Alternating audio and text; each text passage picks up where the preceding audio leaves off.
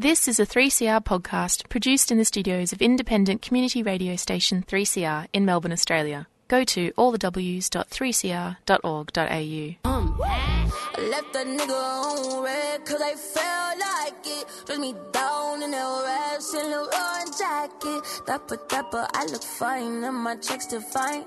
No wonder, wonder why I do whatever I like. I do what I like. I do, I do, I do like. I do, I do, I do, I do what I like. I do, I do, I do what I like. I do, I do.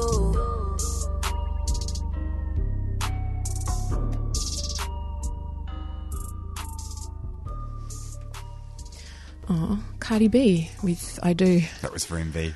I think it was a, I, I don't know, we might not have needed the language warning for that, but you know, you never know. It was okay. I like the bedroom comment. That was, oh yeah. Great line. Yeah, pussy's so good. I say my own name during sex. So go Cardi. yeah, that was for you, MB. It is nine after four, and you're listening to In Your Face on 3CR with Yvette and James. We've got a guest on the line. We Anouk do. Madorin is a doctoral fellow at the University of Potsdam in Germany.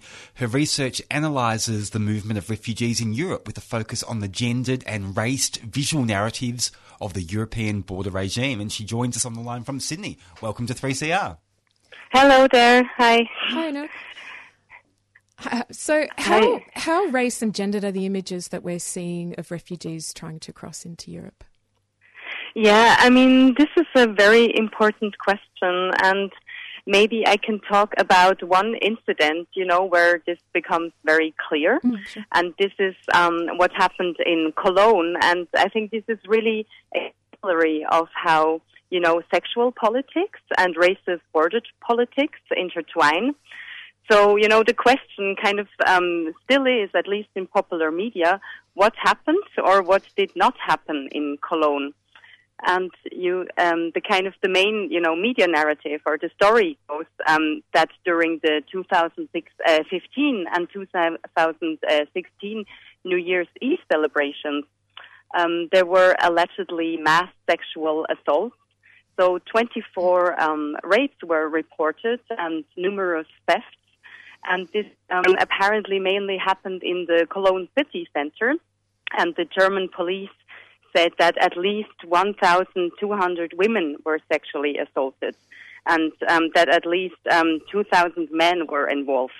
And these men were mostly classified as from North African descent and as res- refugees. And, you know, to be very clear, this is how the story was reported in um, German media.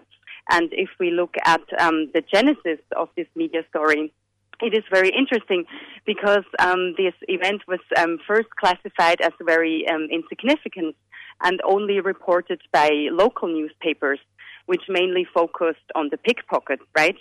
But then, you know, days, um, a few days after, after the story was first um, became first popular in newspapers, um, it started to they started to report that 1,000 North African men or refugees had attacked women in the city of Cologne.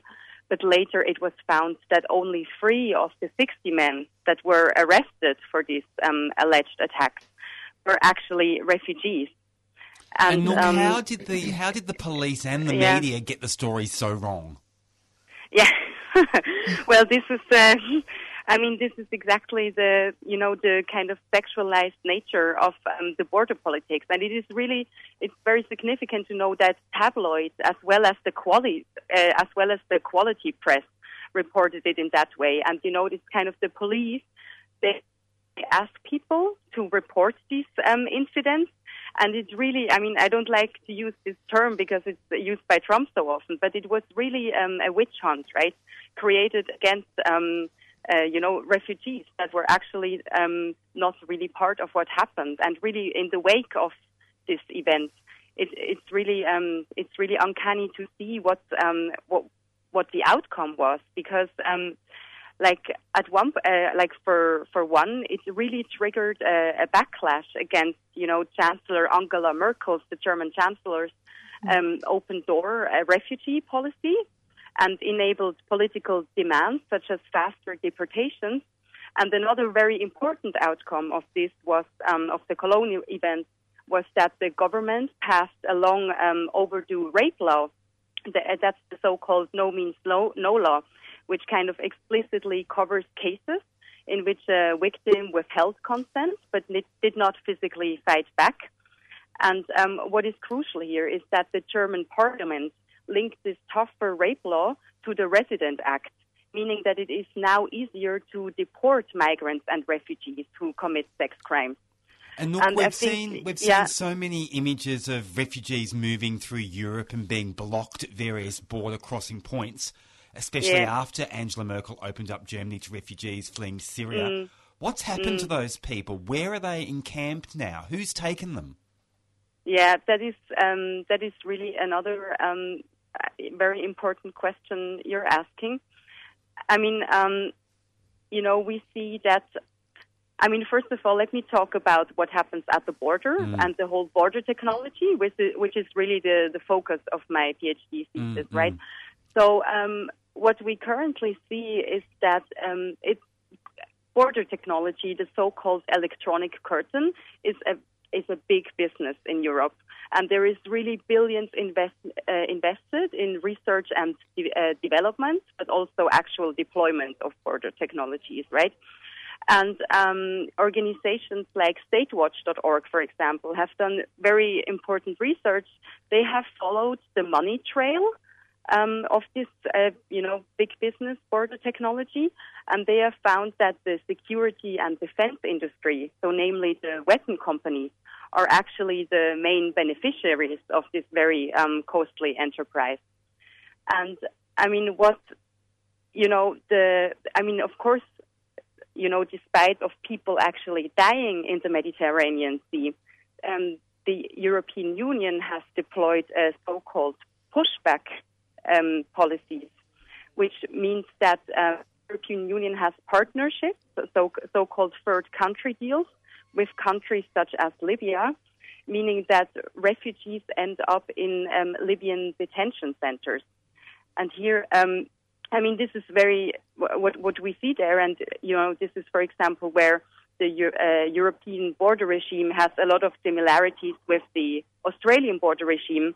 And um, I mean, we see similar um, human rights violations as um, that are happening in in Manus and Nauru, for example the human rights agencies have, you know, reported the widespread use of torture, rape, and also forced labor, for example. It's a big business, as yeah. you're saying, yeah. Yeah, yeah, exactly. Mm-hmm. So, Anouk, your thesis puts the visual regulation of mobilities at the center of its discussion. Exactly. Can you tell yeah. us more about that?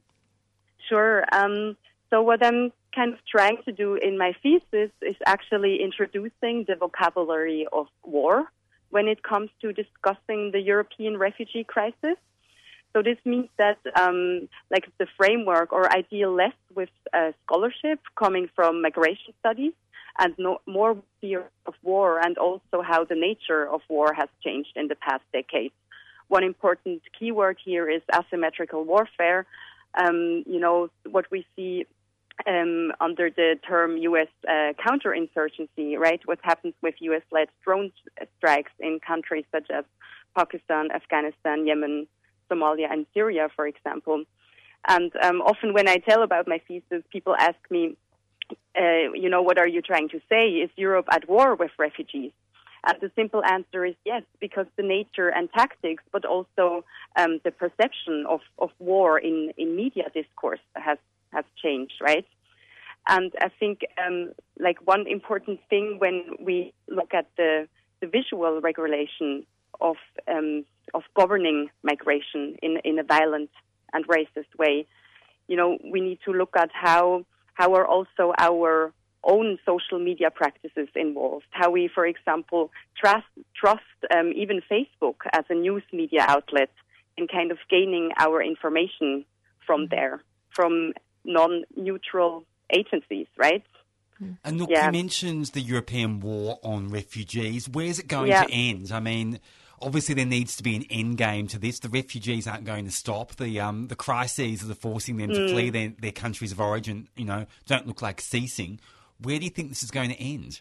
Yeah, I mean, you're asking uh, a person that will unfortunately not give you a very kind of hopeful vision of of an end That's game because yeah, because I'm also looking at how, um, for example, algorithms structured way we not only you know um, make use of um, electronic uh, or surveillance technologies, but also, um, for example, algorithms are deployed to when uh, refugees actually um, arrived in, in Europe uh, or in EU territory, that um, then they are used to kind of put um, to regulate where um, in which countries refugees go. So this is very problematic because then this means that we do not follow, um, you know, refugees' needs to, to join their families in whatever country they are, but actually just use algorithms of how um, we, you know, distribute uh, people over territory.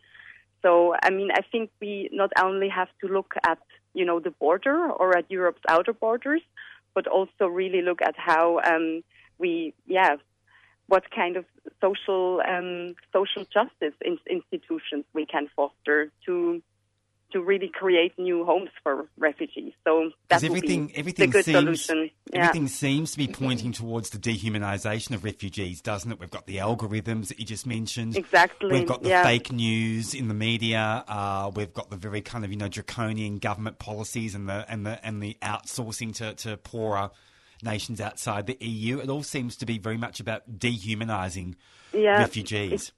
Exactly. I mean, the dehumanization, of course, is also very, uh, unfortunately, a very important uh, visual trope, right, when it comes to visually negotiating the crisis. But I mean, we have dehumanization, but we have also um, this important notion of the post-human, and that is, and I think this is an, another important um, kind of way of, of looking at what is currently happening, the so-called crisis, is that the you know the act of looking um, becomes more and more post-human, and I think this came uh, very much clear. Um, you know, uh, when you remember the uh, Zuckerberg, Mark Zuckerberg hearing before the Senate, I mean, this is really how he he could get around these policies because the Senate, like one senator asked him. So, um, do you actually look at the communication of WhatsApp, for example? And I felt you could you could almost uh, almost see Zuckerberg smiling because he said, um, "No, no, no human is looking at this um, communication, but obviously the machines are talking to each other, right? The algorithms are at work and they're spitting out important information, and this kind of non-human or post-human act of looking, of course, becomes also important in a context like the refugee crisis. In the U.S.-led drone wars, we have the drone." That is actually saying, you know, this is a legitimate target. And as drones become more and more important as border as a border technology, right, in the Mediterranean Sea, we really need to think about what does it mean if, you know, not the human is looking, but actually the machine is giving us the information. What does this mean for um, for human rights in, in general, right? Anouk, thank you so much for being Yeah. with us today. Thanks so much for having me. You're welcome. All the best to Melbourne. Oh, thank you. Have a safe trip home to Thanks. Germany. Thanks. Cheers. Goodbye. Thanks. Thanks, Anouk. Bye. And that was Anouk Madorin, who is a doctoral fellow at the University of Potsdam in Germany, talking about Europe's refugee crisis and how new technology uh, is basically dehumanizing refugees.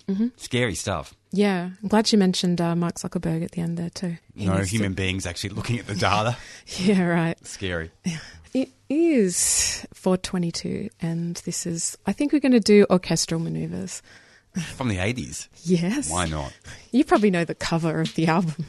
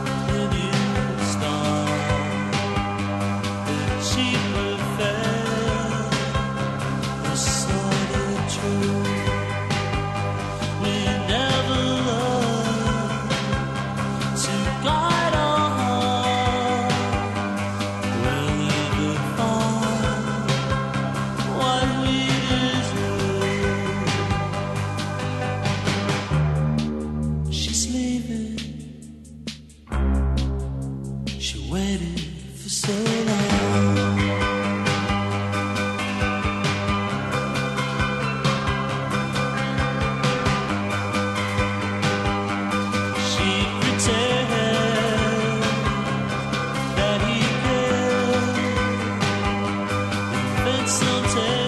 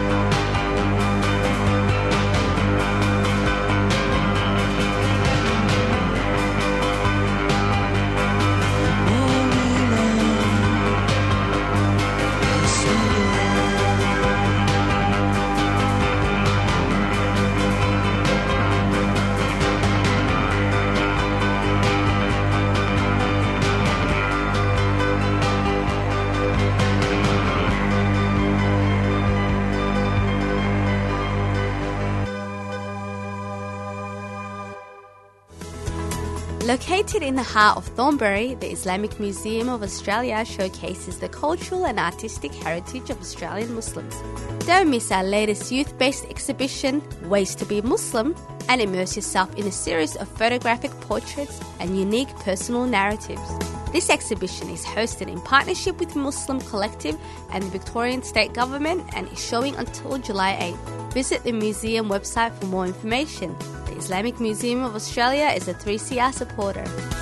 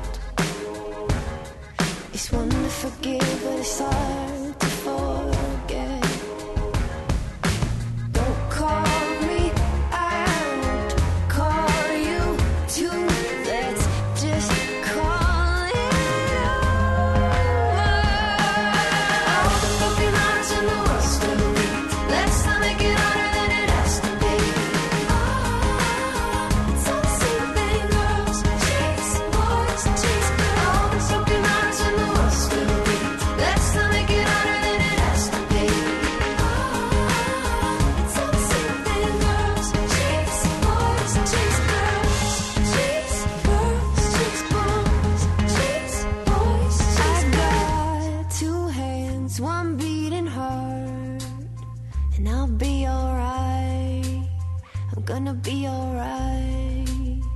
Yeah, I got to.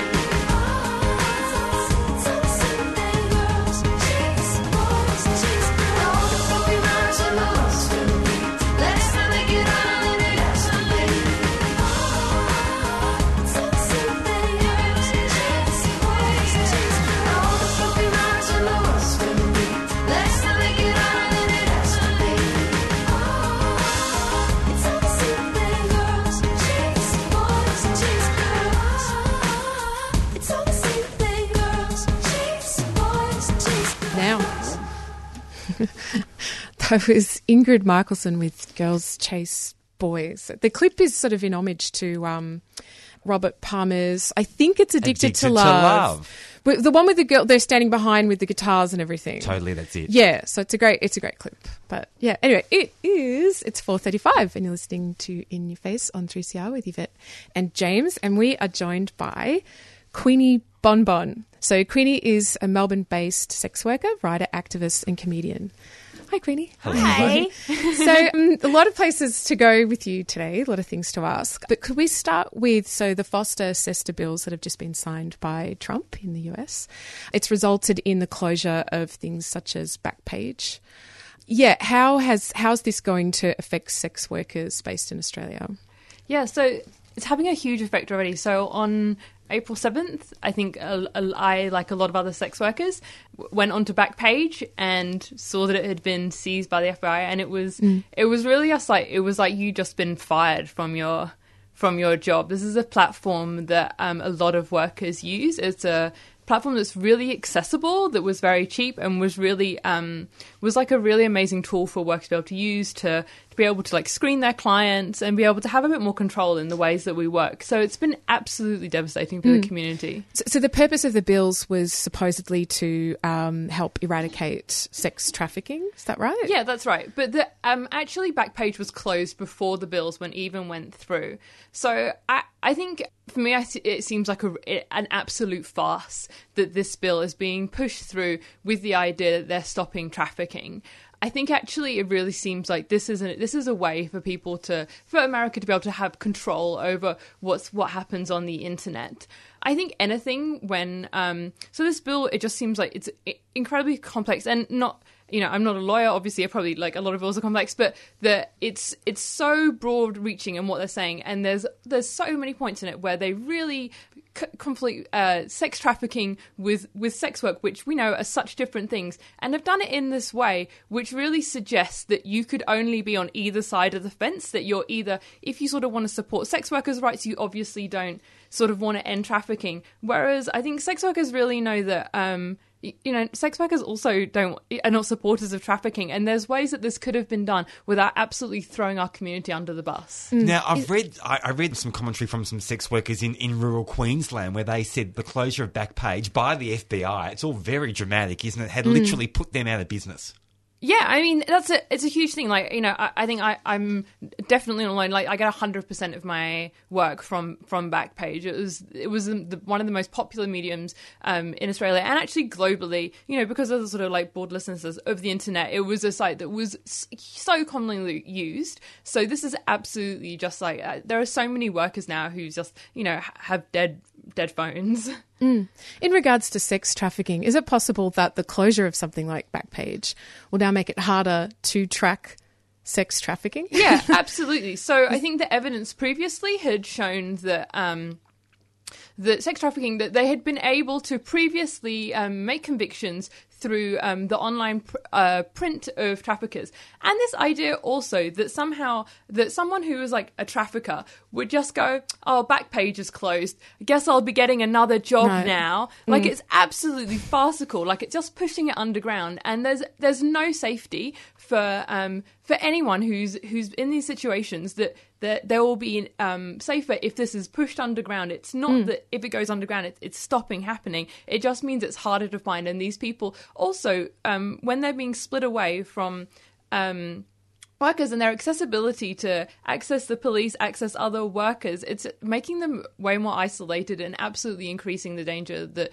um, people face. There seems to be a regulatory view that, you know, our governments need to make it as hard as possible for sex workers to operate in order to close the industry down. And we're seeing that with the Nordic model that's being proposed here in Australia by a branch of the Liberal Party. They're calling on the state opposition to adopt a policy of uh, the Nordic model regulating sex work in Victoria. How bad would that be for sex workers? So I think if we if we look to Sweden, there's there's been it's like it's been 15 years of a- absolute disaster.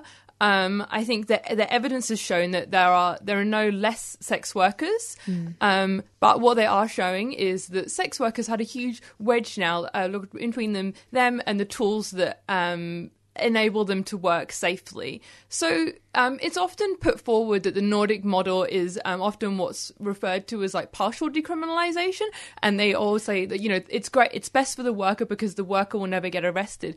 But if you criminalize our clients um, and we're no longer able to rent spaces to work, we're forced to um, work in underground ways where um, we lose just the, the control that we have in our workspace. Things like being able to work with other workers, which is you know a huge part of our of like a safety strategy that we use, is not allowed. And even things like um, people can be charged of living off the earnings of prostitution. So that means that. Um, in places where the Nordic model um, exists, people's children who are over 16 have been charged with living off the earnings of, and it's just that their, that their mother is, is a worker. So currently in Victoria, it's only illegal for clients to solicit sex in a public place. So the act itself is not illegal. Is that right? So um, in Victoria, we have um, it's this license, so it means that you um, that brothels um, are legal, and as well as um, you can work privately if you're registered. So this would now criminalize all criminalize clients. Um, it's yeah, again and again, you know, anything that pushes sex work underground is is absolutely not going to make us safer. Um, The information shows that actually um, decriminalization is the safest thing that we can do. It um, it enables us to have way more control over um, how we work, where we work, the clients that we see, and also things like access to other safety mechanisms and whether that's a peer community or the police and actually you know that's uh, the police is I think not safe for a lot of people, but the the gap between how far that that not safety is is is absolutely amplified if you're working in a criminalized state. A change.org petition has been launched calling on Greens federal leader Richard Di Natale to intervene and have Kathleen Maltzahn disendorsed as the Greens candidate for Richmond in the upcoming state election in November here in Victoria. To what extent is her position on sex work different to the Greens policy? So she um, she is anti-sex work. She um, previously run um, Project Respect, which is a rescue org. Um, she has openly says that she would um, vote in opposition. She would take um, it's called a morality vote or something when you um, if if it was to come up that for decriminalisation that she would vote against that. So the Greens Vote against her party's policy. yeah, so the Greens um, currently say that they believe um, that decriminalisation is the safest thing and, and what their party stands behind. Decriminalisation is also, you know, what Amnesty International. So there's huge research showing that this is absolutely the model that is the safest way for workers to exist. And Kathleen Maltzahn, despite this information, is saying that she does n- she does not believe this. She does not believe what workers are saying, what um, Amnesty is saying, what the World Health Organization is saying. That she will take a different stance and do things that will further endanger sex workers' lives. Queenie, you're a member of Debbie Doesn't Do It for Free. So can you tell us about their work? Um, Debbie Doesn't Do It For Free is um, a sex worker art collective that has been going. Actually, I was just trying to remember if they've been going for 15 or 20 years. They started in Perth um, and they are Australia wide. Um, all Debbies get to have. Uh, Debbie, secret Debbie name, or maybe not a secret name, but an also, you know, another alias. Okay. Oh, Um, wow. It's a bit like the Masons. Yeah. Yes, Not it is really. a bit like. But kind of with the secret codes and handshakes. Um, and so the Debbies do um, lots of shows and they have a really great Instagram and they're just a really in, like wonderful inspiring So what kind of around. shows? Oh, be- so they do um, visual art, they do performance art. So it's just all different sex workers bringing their creative skills into um, a much larger creative pool of workers. And so our common thing that we all do different types of art, but our common thing is that we're all workers. Well, that leads me to some of your work, your Yes. performance artist work. So, can you tell us about some of your shows? You've travelled, you've you've toured it Yes. extensively. Yeah. So I've done um, three shows, and um, my third show, which is called um, Welcome to the Mystic Hole, a presentation about being in your body and other people's, um, is just about to do um, two nights at Hares and Hyenas. I think it's actually nearly sold out, but I will come back and do um, Fringe later in the year. Um, yeah, it's my new show. It's about um, navigating. It's mostly about sort of like navigating like labor and the body and capitalism and how um, this affects like the relationships we have um, in our lives. So is it a stand-up comedy Yeah. piece? Yes. Oh, okay, cool. Political previous- stand-up comedy. I love it. What's that? Sorry, Political stand-up comedy. Oh, all the best stand-up comedy is political, as far as I'm concerned. and what about your previous shows? Um, so I did two other shows, um, one called Power Up and one called Deeply Leisured, and um, yeah, they're um, similar. You know, I feel like um, sort of this line of work. I feel like it really um, bestows a lot of really quality material to um, to work with. So um, yeah, I think it, and also I think it's really nice to be able to. Um, you know, talk about this thing that I think a lot of people feel like they've never had dialogue about and often feel really overwhelmed because, you know, we, we're told so many stories and sometimes like breaking down those narratives can be really confronting. So I think doing it with humor is like actually a way that people um, are really responsive to engage with. And I think if people talked about it more, then they wouldn't think that sex work was akin to human trafficking. Yeah. So you wouldn't have these misunderstandings. They're really fueled, I think, by moralism. Yeah, I mean, I think yes. There's so many yes, like constant misunderstandings. Like I feel like I, something that I experience all the time is often I'll do a show and people will immediately afterwards be like, "Oh, "I've never met one of you before," and I'm like, "Oh, do you like do you hmm. mean a, like a comedian?" And they're like, "No, you know, like a," and they're really like, "Oh my god!" They and I was like, "Oh, like a sex worker," and like, "Yeah," like, "Oh no, we're everywhere. Yeah. We like walk amongst you, we're all hmm. over the place. You just think you haven't." And people are like genuinely shocked that they're like, "Oh my god, hmm. I thought you were just." on the telly or leaning into a car or just a pair of legs with fishnet tights on like you know The stereotype. yeah yeah. There's a lot of hypocrisy around the sex industry as well, though, isn't there? I mean, you must encounter that all the time. i mean uh, like absolutely like and people i think as people um i don't know i uh, like it's just you know I think yes, we get so many downloads about about like what sex work is, and I think people just really find it so hard to take to take these things apart and understand that um, how wide the umbrella of sex work is, and actually um, how how how many of us are just part of the community.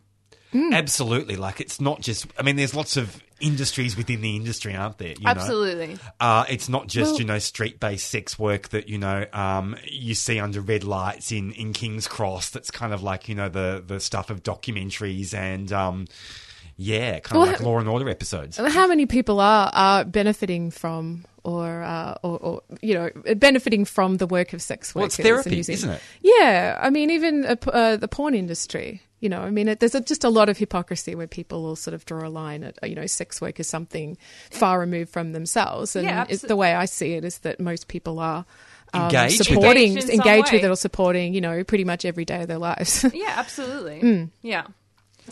And um, you know, I feel like the the benefit that sex workers give to you know the community is you know can't can't even you know it's abu- abundant the gifts that we hmm. give. yeah, abundant. So the FBI, if you're listening, put Backpage up because it's doing a lot of good. Yeah. So what is the what is the future for something like Backpage then? Is it it's seized at the moment? Does that mean it's Is there something Is else gone? springing up? Yeah. Is the Chinese yeah, government going to do something, for example? well, you know, right. buying Actually, Grindr and everything? the sex worker community has um, absolutely leapt into action, and there has been um, there's currently a new. Um, classifieds ad called Crocker, which is um, worker owned and operated. Um, and um, you know, there's I think there's this time when between when um, something you know begins and um, when it is you know in has the same sort of um, flow as Backpage did. But I really I hope that the future is that workers actually are able to take a lot more control of um, of our work of our online work environments. A worker-owned site would be great, run, uh, regulated, controlled by sex workers to, to you know control the industry. Yeah, absolutely. And I think, you know, we've seen this uh, like a lot more um, previously, like where workers have had a lot more control of porn, but less so on advertising sites. And I, maybe this could be the moment where that shift really takes place. now your show coming up at Hares and Hyenas? When? How do people get tickets? How do people get involved? Um, so I think uh, you can call Hares and Hyenas, I think, and get I the- checked out their there's some- website. They're still they're still taking bookings, but it Okay. is selling out. Yeah, I think there's I think there's ten tickets left. So when is it on? When May is 10, show? 11. May 10, oh, May 10, 11. Yeah. Okay, cool. Oh, well, Hares you and know, it's Hyenas coming in around. Johnston Street, Fitzroy. Yeah, Yeah. cool. Hey, Queenie, thank you so much for being with us Thanks for coming in. Great to meet you. yeah, I think we're going to do another Cardi B track. Just you Oh, know, please why do. not? Uh, a, a former sex worker herself, so I think so, right? Yeah, Yeah. she was a stripper in the Bronx. Yeah, she sings a lot about it. Right.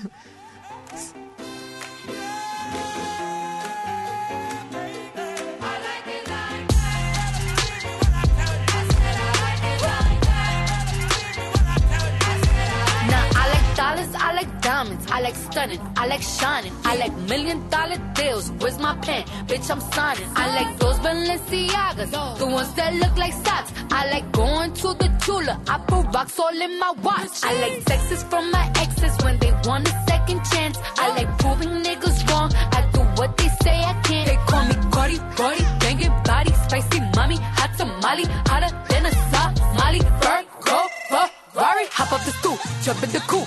Big dip on top of the roof, flexing on bitches as hard as I can. Eating halal, driving a lamb. So that bitch, I'm sorry though. Got my coins like Mario.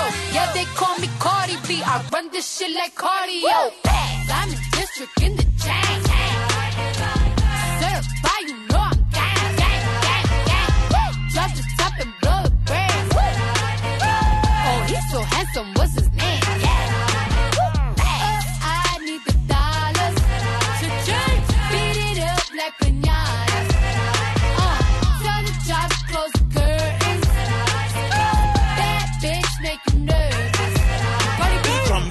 Chambean, pero no jalan. Tú compras todas las Jolambo, a mí me las regalan. I spend in the club, what you have in the bank. This is the new religion bank, el latino gang. gang, Yeah, está toda servieta, pero es que en el closet tengo mucha grasa. Ya mudé la Gucci pa' dentro de casa, yeah. Cabrón, a ti no te conocen ni en plaza. El diablo me llama, pero Jesucristo me abraza. Guerrero como Eddie, que viva la raza, yeah. Me gustan boricua, me gustan cubana. Me gusta el acento de la colombiana. Como me ve el culo la dominicana. Lo rico que me chinga la venezolana. Andamos activos, perico pim pim. Billetes de 100 en el maletín.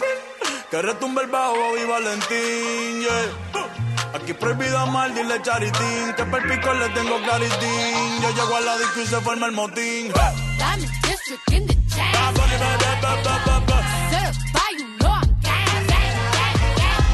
Drop the top and blow the brand. Oh, he's so handsome, what's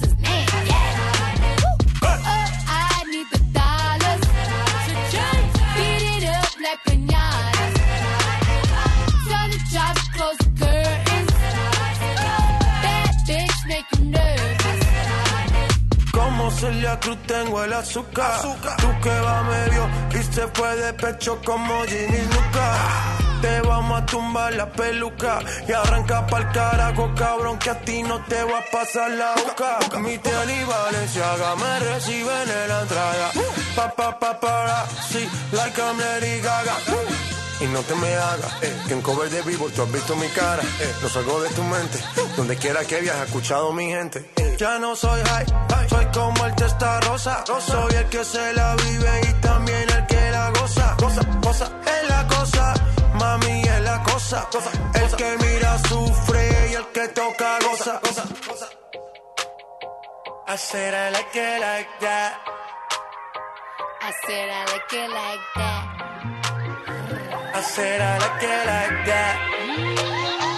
I said I like it like that. Oh?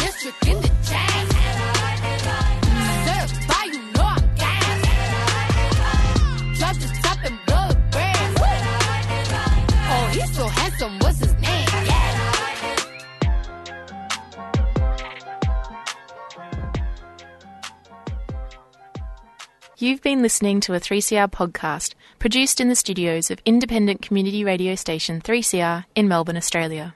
For more information, go to allthews.3cr.org.au.